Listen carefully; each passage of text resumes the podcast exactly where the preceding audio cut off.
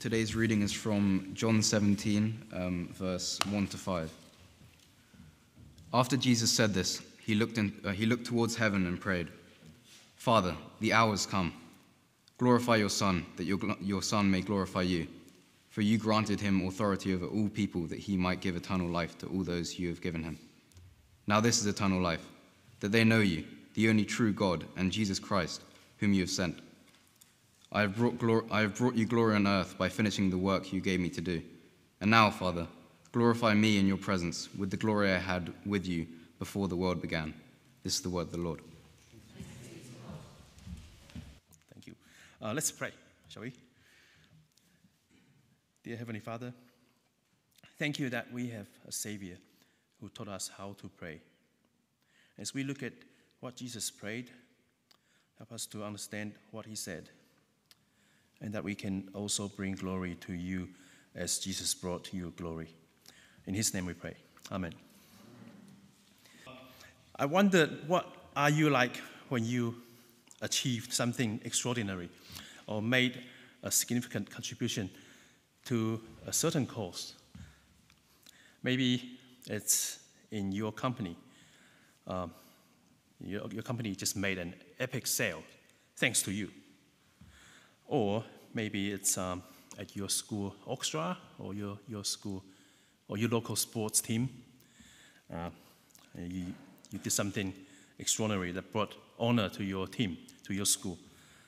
Um, and you think you totally deserve a pay rise or a special honorary, honorary, honorary mention. Um, if not a pay rise, then you know you want to be recognized, and maybe you, you want an MVP award if you are the, the player of the day. Um, are you someone who likes people to give you a pat on your back and say, well done? Who doesn't want to be publicly recognized? I know I do. I'm very vain. Uh, who doesn't like to be praised? It makes you feel good, doesn't it? Uh, I don't know if you've been following the Rugby World Cup. Uh, do we have any South Africans here? No. I was going to say congr- congratulations to, to any South Africans. Uh, respect to you. Uh, it was hurting in, inside of me yesterday, but I was at the same time celebrating because it was just a good game. And especially seeing on the other side, the, the enemy side, has so many Christian players, which comforted me a lot. Uh, so, so I wonder if you, have you, when you, watch a sport, sports event on the TV, have you noticed something that the cameramen love to do? They, they like to pan, pan, in, pan, pan over to certain players and then zoom in to, to show you what they are doing or their, their expressions or, or um, you know, maybe they were swearing, you, you call that. Uh, especially after someone who just scored a, a, a point or a try.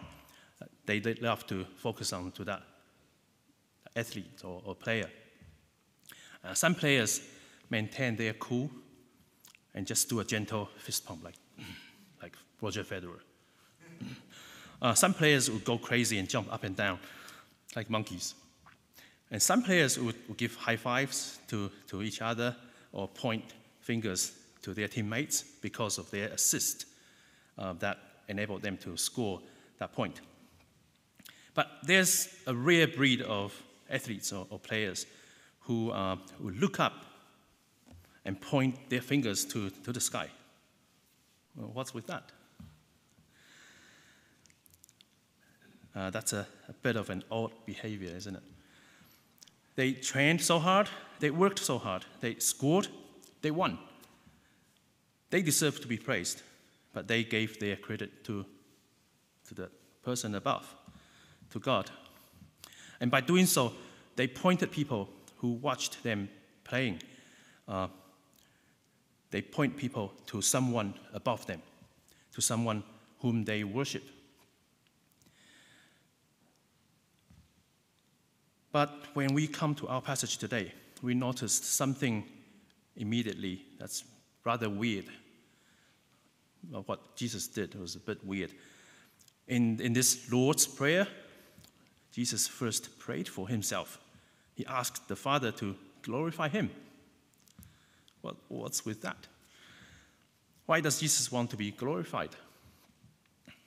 Our, our first point eternal life is made possible by Jesus glorified. Let's go over the verses uh, and break them down and to help us make sense of that. Uh, verse 1. If you still got your Bible, it's on page 1085. After Jesus said this, so immediately the Bible gives us a big clue. Just check the context. You know, what, what did Jesus say before, before that? So our passage begins with, after Jesus said this. Um, I'll just do a very quick kind of blurb. Before Jesus started praying this prayer, uh, from chapter 13 onwards, he was actually spending time with his friends, with his disciples, uh, eating, celebrating uh, Passover, eating this Passover meal in, in the upper room. And Jesus used this perfect opportunity to talk about what will happen to him and to link up his death to his glorification. In some ways, when we say someone gets the glory, uh, that person is being spotlighted. And this is the same with Jesus. The difference, though, for Jesus is, you know, for him to be in the center of the spotlight means he was to, to be lifted up on the cross. And it's not quite glorious if you think about it. He certainly is there. Jesus is there drawing people, drawing people's attention to him. But he's not up there getting any praise from people. Instead, he's up there falsely accused, beaten, humiliated, shamed for the sins of humankind. But the thing is, uh, as early as back in chapter 3, Jesus had already told people that he would be lifted up, just like how Moses lift, lifted up the snake. And that, because of that, I'm going to tell you the story of the snake. Uh, but if you have time, do go home and read Numbers chapter 21 to give you a bigger, bigger picture of the story. In short, the Israelites sinned, and the punishment of sin is death. And the means by which God used to punish them was deadly bites from the venomous snakes. But God offered them salvation, a way out. He told Moses to make a bronze snake and lift it up on, on the staff. So anyone who has been bitten could be healed, but only, only if they would look up to the snake, which was lifted up. So Jesus connected himself to, to be, being lifted up to his glorification. So, does Jesus want people to see him glorified? To see him in the middle of the spotlight, to, to see him lifted up? And the answer is yes, he, he certainly does. But why? Jesus needs to be spotlighted so that everyone can see him, so that no one can deny that he has done it. He needs to be seen so that he an opportunity to, to look up, to say yes, to choose life, and to be saved. So, still in verse 1. This is a bit long, first point, but we'll get shorter. Uh, verse 1 the, the hour has come. Glorify your Son, that your Son may glorify you. And this is not Jesus negotiating with God. This is not Jesus saying to God, do it, do it my way.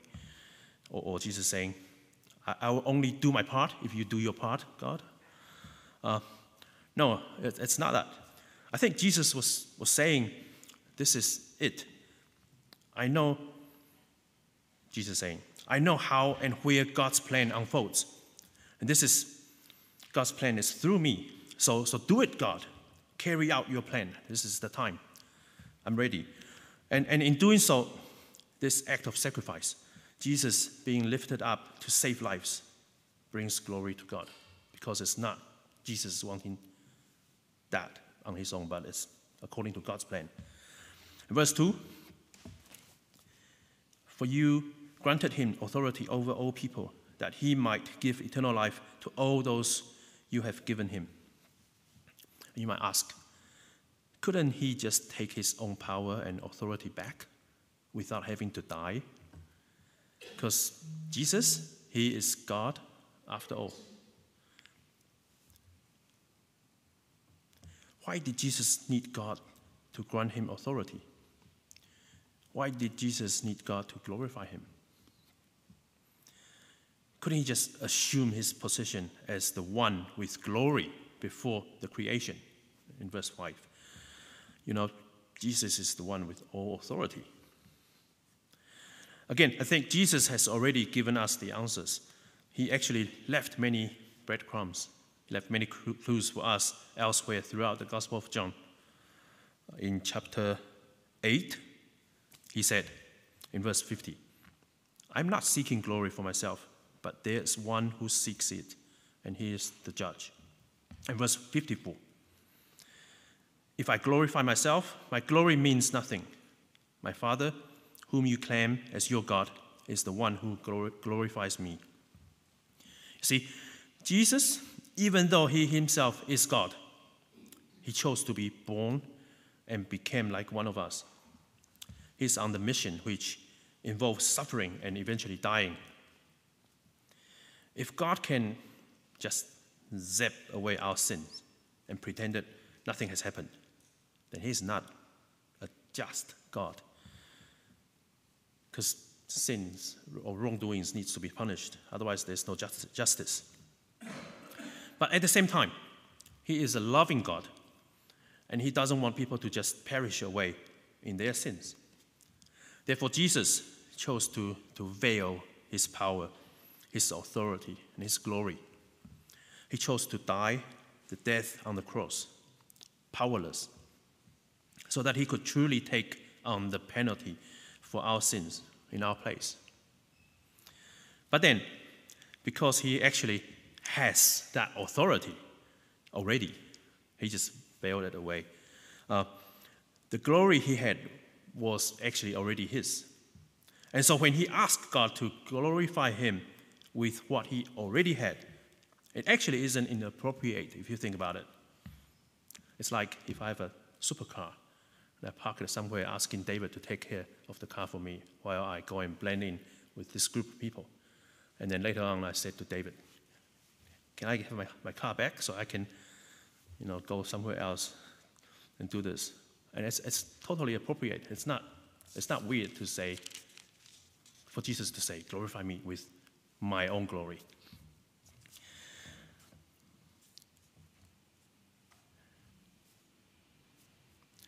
And with the power and authority reinvested to Jesus by, by giving eternal life to all those God has given him, he brings glory back to God. Uh, jump to verse 4.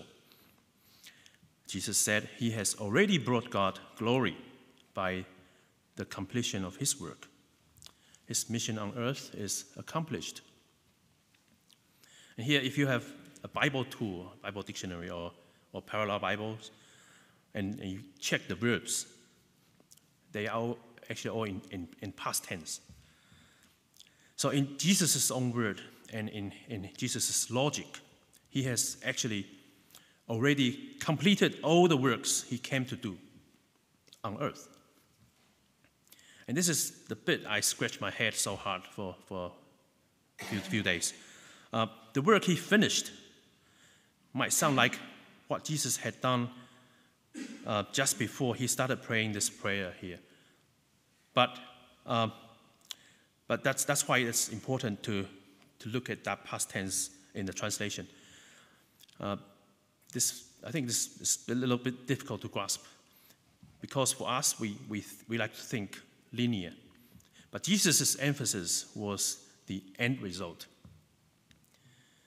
Because when he said his work was finished, he meant everything that was to happen, including his death and resurrection that has not yet happened at the time he was saying these things. Hopefully, I'm not confusing you. Uh, at this point of Jesus praying this prayer, He's still much alive uh, and still talking and still praying.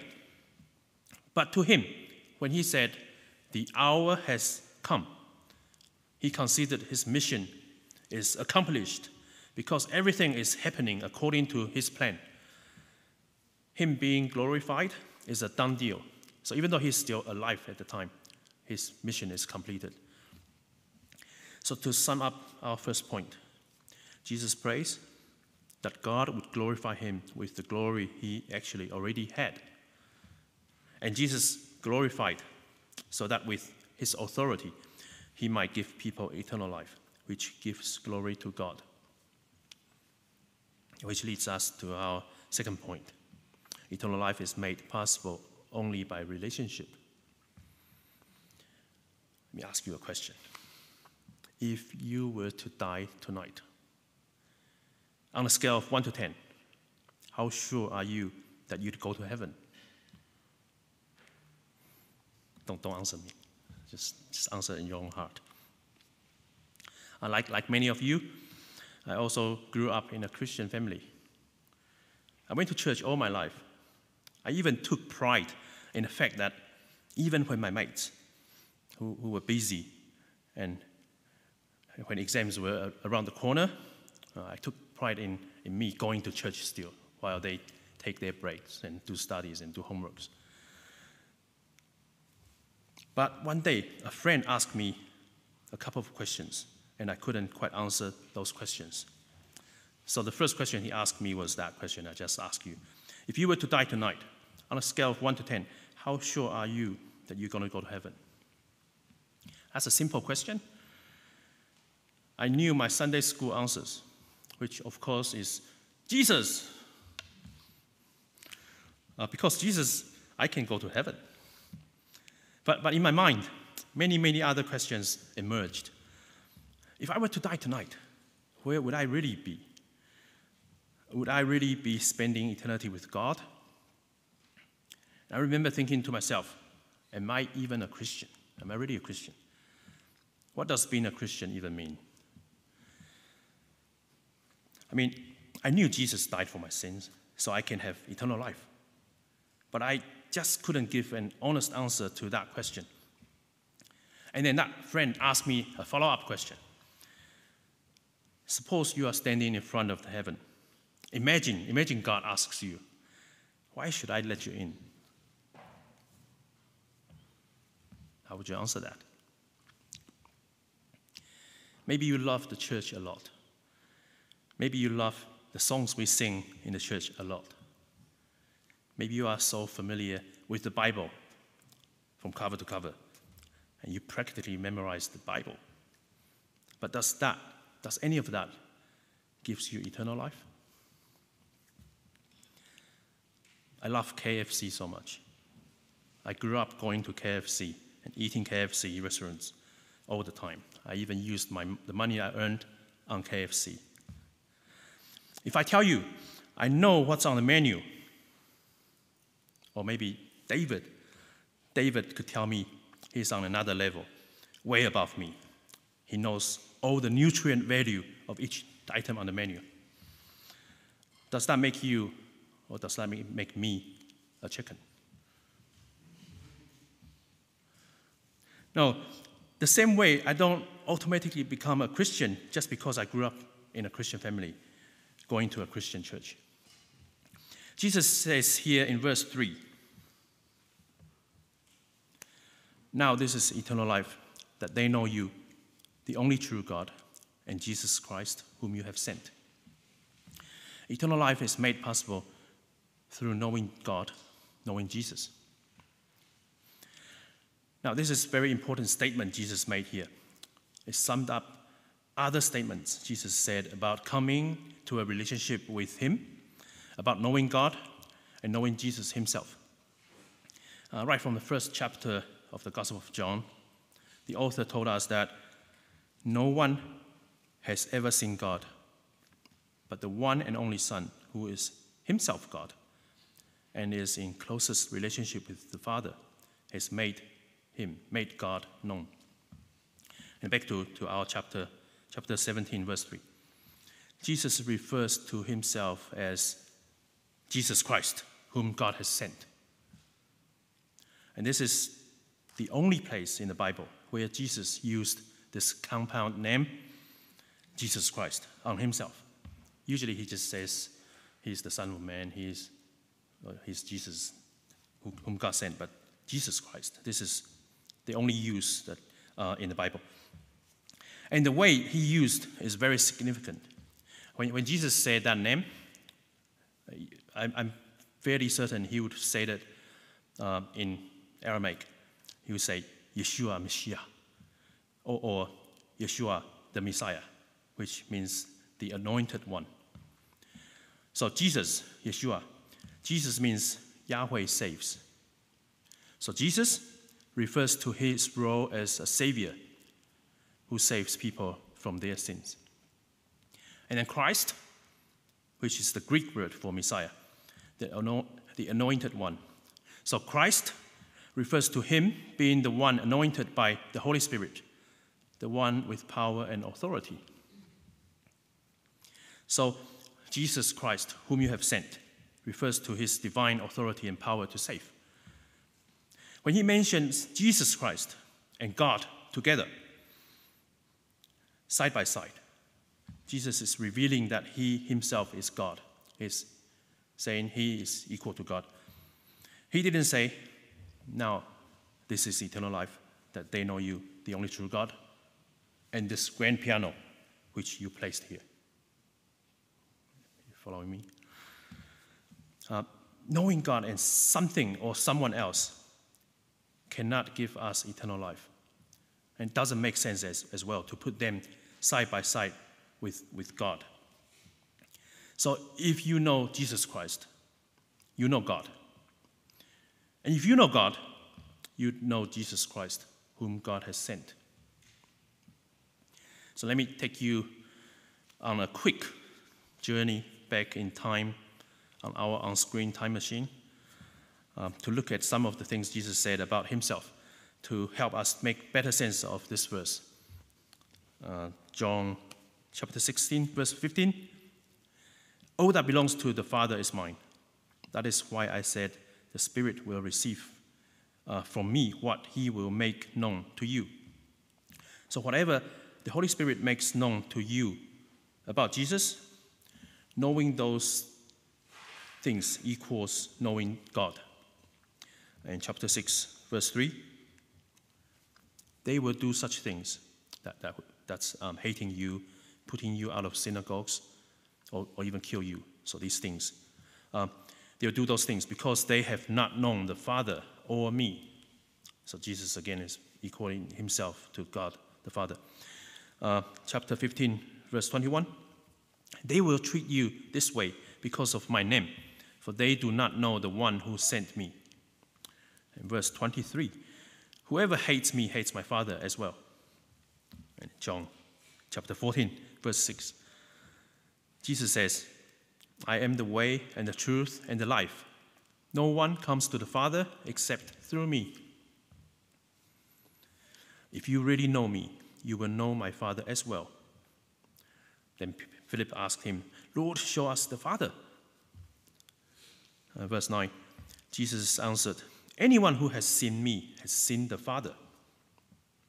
And going back further in time, chapter 12, Jesus says, The one who looks at me is seeing the one who sent me. Because chapter 10, Jesus says, I and the Father are one. Uh, John chapter, chapter 8, I am one who testifies for myself. My other witness is the Father who sent me. Then they, all, all those who disliked Jesus, asked Jesus, Where is your Father? Jesus re- replied, You do not know me or my Father, because if you knew me, you would know my Father also. If God were your Father, you would love me, for I have come here from God. I have not come on my own. God sent me. I think traveling too fast through time gives us time sickness.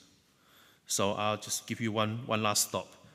Uh, back to the beginning of the Gospel of John, chapter 1, verse 12.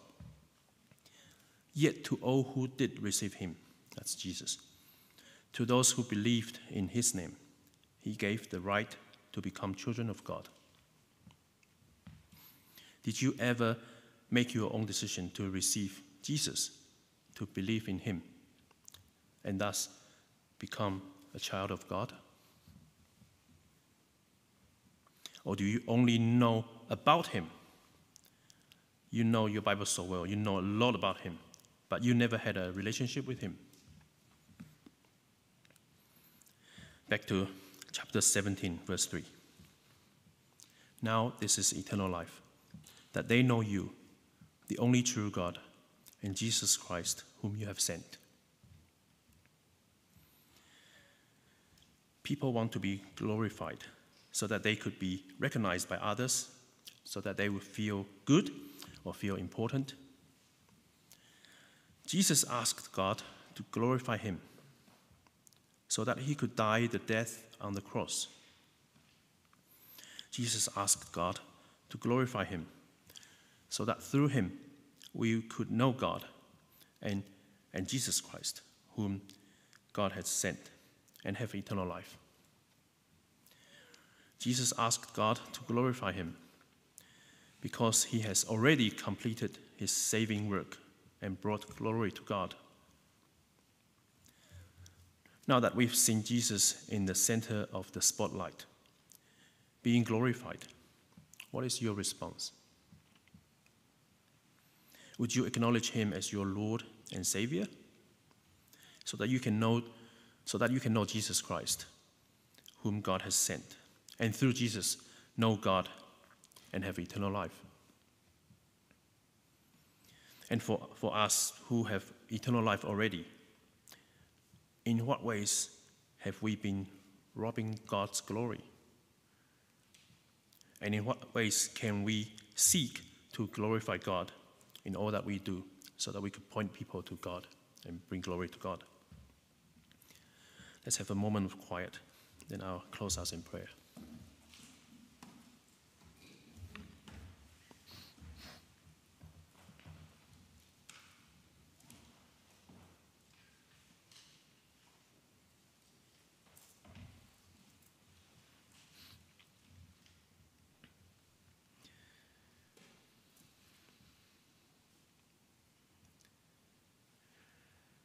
Dear Heavenly Father, thank you for Jesus Christ, whom you glorified, so that by knowing him, we get to know you and be called your children and have eternal life.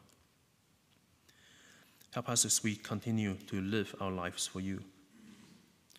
Whatever you have entrusted us to do, help us so that we can bring you glory by being faithful and diligent in whatever we do and help us, help us to, uh, in doing our tasks and, and in living our lives. Help us to point people to you, um, that others might also come to acknowledge you and Jesus Christ as their Lord and Savior. In Jesus' name we pray. Amen.